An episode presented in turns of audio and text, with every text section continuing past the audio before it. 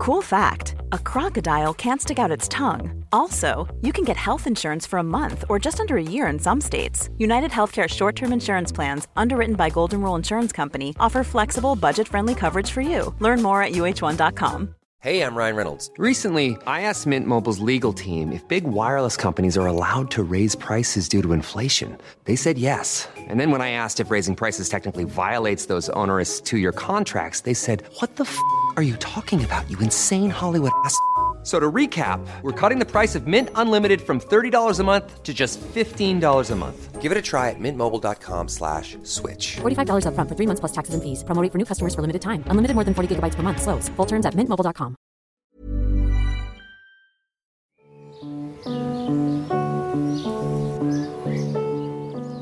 Hello and welcome to another week of Tales from the Veg Patch. I'm your host, Kathy Slack. This time, lists. Not a to do list as such, but a list of things to look out for, enjoy, and yes, get done in the garden at the end of July and into August. I don't want to call it a list of jobs because I think it would be a shame to reduce gardening to a catalogue of tasks that need doing. There's enough of that in life already. And most of the list is about stuff to share and savour and enjoy rather than oughts and musts and do's. There's a few recipes along the way too, and to finish, a courgette cake to help you keep on top of the impending courgette mountain, which is a job you need to keep on top of, though not a burden as such, since cake is involved. Next week, silence. Well, a story about the benefits of listening to the silence of nature, which isn't, of course, silent at all. Not actual silence for the podcast itself, obviously, that would be odd. I've been on a silent nature retreat this week, you see. I know, full hippie. And it's made me reflect on the power of just sitting and listening to nature. So, more of that next week. And I warn you now, it is not an episode for the cynics. In the meantime, do take a moment to rate and review this podcast, and don't forget to check out Instagram, which is at gluts underscore gluttony, where I'll be sharing the recipes from today's show. More in show notes too. Right, to the patch. Goings on in the garden. Leeks. This is the time to plant out leek seedlings. No, they are not pencil thick as the manuals dictate, but you should wait no longer or they won't get enough warmth into their bones before winter. So crack on. Courgettes. Pick. Every day. Do not, as I often do, gaze lovingly at a perfectly petite baby courgette and think, I'll pick that next time I'm out. It'll be just right by then. They mutate into ugly, tasteless marrows in a matter of seconds, and you will still feel obliged to eat them because you grew them. Eating marrows is a form of penance for not having picked the courgettes when you were supposed to. Brassicas.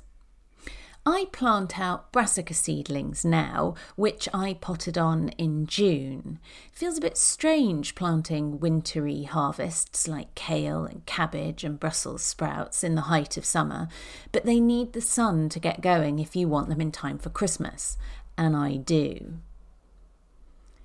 Beans. Reinforce the bean canes. No matter how sturdy the structure seemed when you erected it in spring, your construction will be exposed as woefully inadequate by the burden of the now triffid like beans, which have brought it to the brink of collapse. So, add some more canes to support the weight of your glorious crop like makeshift flying buttresses bearing the weight of divinity in a cathedral. Peas. The peas are coming thick and fast as well. Mostly they get eaten straight from the plant, podded from their shells and gobbled up greedily, a selfish feast hoarded away and devoured covetously in the undergrowth of the patch. Those that do make it back to the kitchen are used in a pea and ricotta bruschetta, For which, mix ricotta with cooked peas, chopped chives, mint and parsley, some lemon zest, and a good pinch of salt. Pile atop toasted ciabatta and serve with a drizzle of olive oil. Sit. Just sit and marvel at the wonder of it all.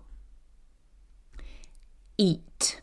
Mostly this time of year is about eating.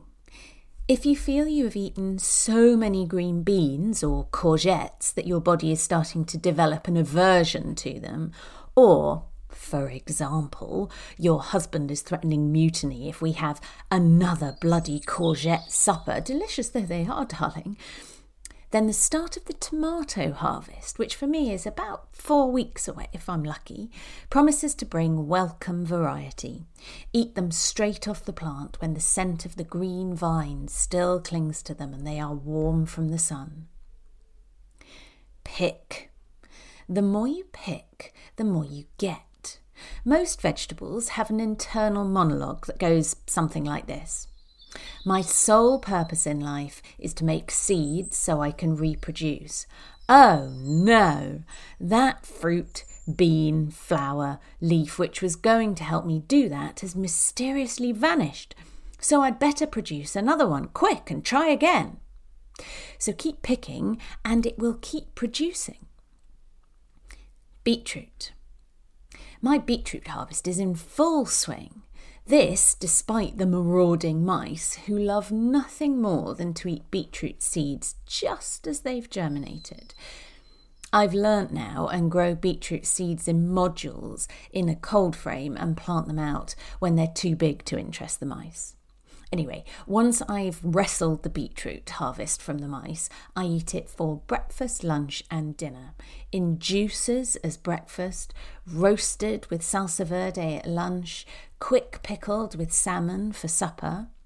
For such a pickle, use a potato peeler or mandolin if you're brave or don't value your fingers to cut raw beetroot into very thin slices.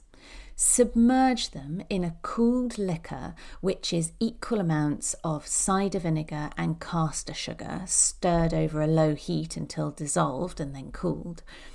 Leave the beets for 10 minutes and they will soften but still retain their bite. Drain and pile on top of smoked salmon, goat's cheese, salty ham, whatever you like. It's a quick and pretty way of lifting a dish. Feed the plants in this case, rather than yourself. Everything gets fed with chicken manure pellets and more liquid seaweed feed. When I first started growing, I read extensively about what sort of feed plants required. If you adhere to the manuals, every plant has a slightly different need.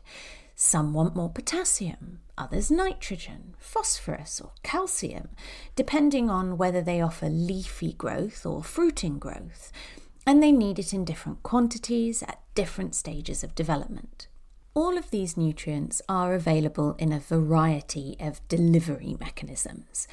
Miracle-Gro, Tomorite, fish blood and bone, yes, literally that, powdered, manure pellets, potash, brassica feed, potato fertilizer, sulfate of ammonia.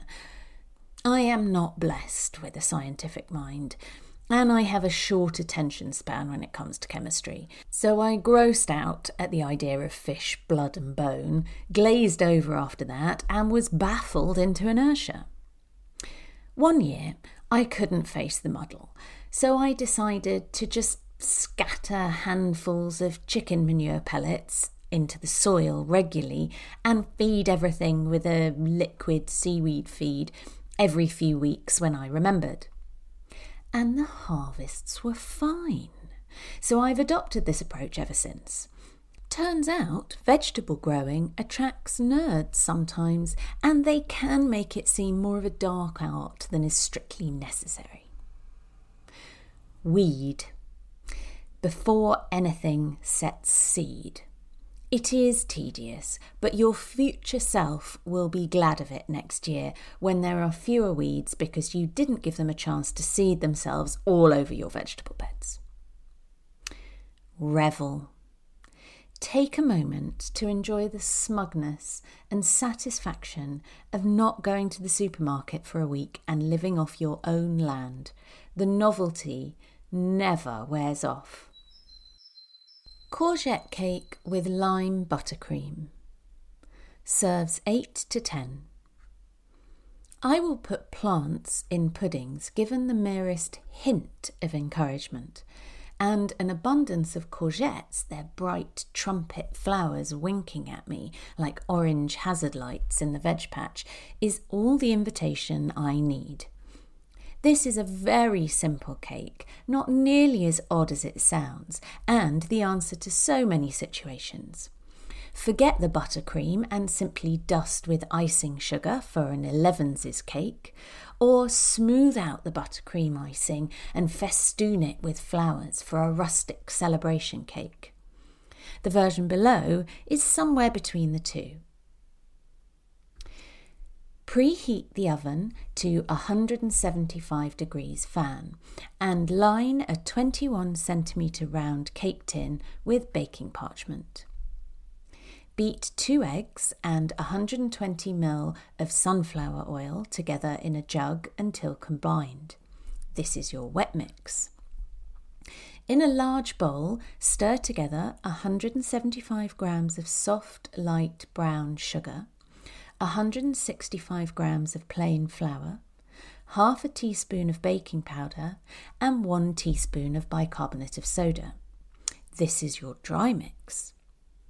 Add the wet mix to the dry mix and combine with a spatula or wooden spoon. Grate 175 grams of courgettes on the coarse side of a box grater, then squeeze out any excess water and add the courgette gratings to the mixture.